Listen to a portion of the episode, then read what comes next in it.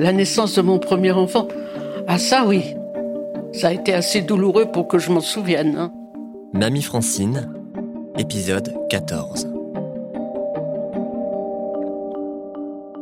Ça faisait que dix mois que j'étais mariée. Bon, il n'y avait pas de protection. Hein, donc, euh, ça avait été une grossesse très, très, très pénible. J'avais vraiment été malade toute cette grossesse. Bon, je pesais 48 kilos à l'époque. Hein. Et j'ai eu un enfant de 4 kilos 8. Donc, euh, ça avait été bien difficile. Ça avait été bien difficile. Bon, évidemment, il n'y avait pas de péridurale. Je sens encore. Euh, je trouvais que c'était une scie qui me sciait. J'ai certainement pleuré, j'ai certainement crié, je ne sais pas.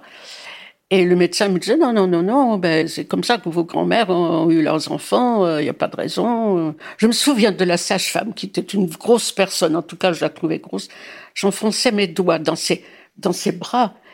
Mais c'était une sauvage.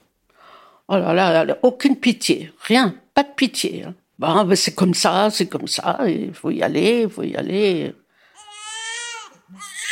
Papy était auprès de moi lorsque le bébé est né.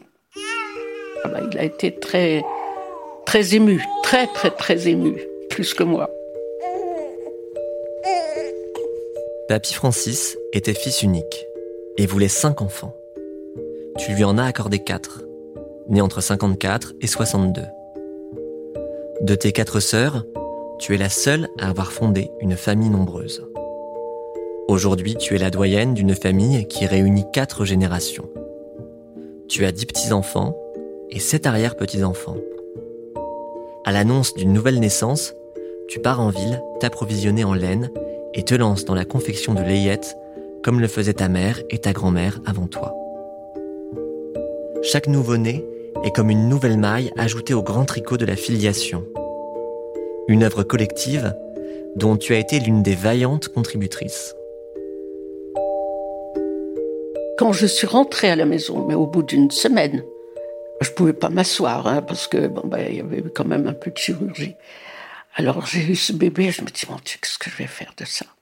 Alors ma mère est venue me voir évidemment. J'ai dit écoute, euh, moi je te le donne, je te le donne, tu l'emmènes chez toi, tu t'en occupes. Moi, j'irai travailler de toute façon. Alors elle m'a dit, bah non, c'est pas comme ça que ça se fait. Je la vois encore le changer. Elle était assise sur une chaise auprès de mon lit et elle a changé le bébé sur ses genoux. Ah oui, bah, la génération précédente, évidemment, ça ne se passait pas tout à fait comme ça. Euh, les femmes accouchaient à la maison. On faisait venir un médecin si tout semblait mal se passer. Donc les femmes accouchaient soit toutes seules, soit avec une personne du village qui avait l'habitude d'assister les naissances. Et je sais que pour ma mère, c'est comme ça que ça s'est passé. Elle a eu ses sept enfants comme ça. Nous étions dans une maison qui n'avait que quatre pièces, il n'y avait que deux chambres. Alors on nous rassemblait tous dans une chambre pour lui en laisser une.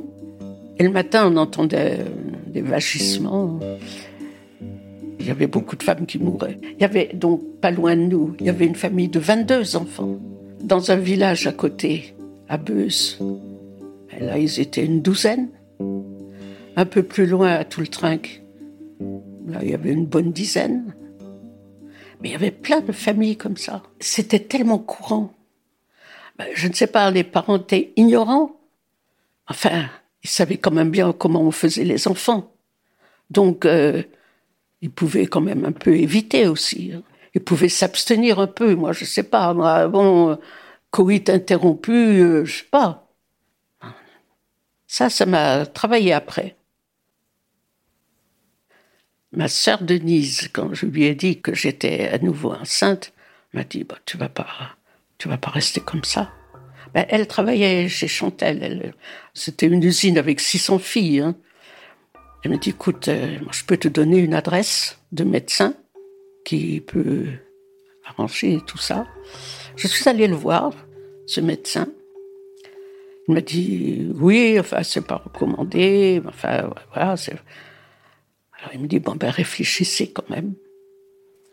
Et puis je suis retournée le voir en lui disant, ben, je le garde. J'ai toujours pensé que Denise l'avait fait.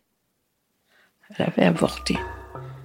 Mais bon, elle était, elle travaillait dans une, enfin, elle était euh, chef hein, dans cette usine de 600 filles, 650 même. Alors, tu penses que, bon, ben, il y avait des, il y avait des avortements.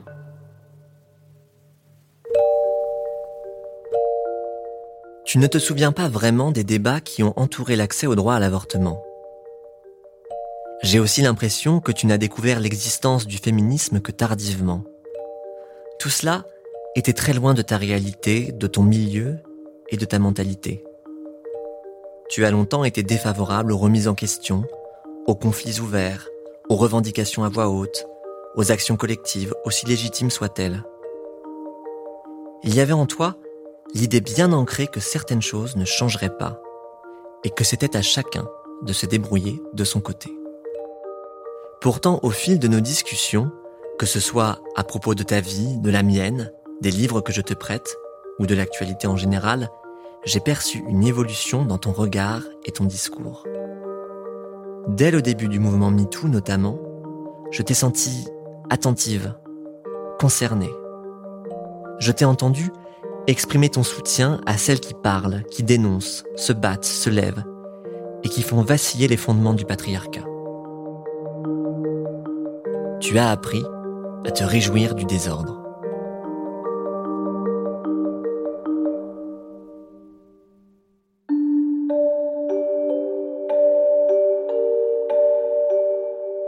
Mamie Francine, un podcast proposé par Ouest France et l'Acme Productions. Écrit par Pierre Démé, réalisé par Juliette Medevielle, sur une musique de Alto MS.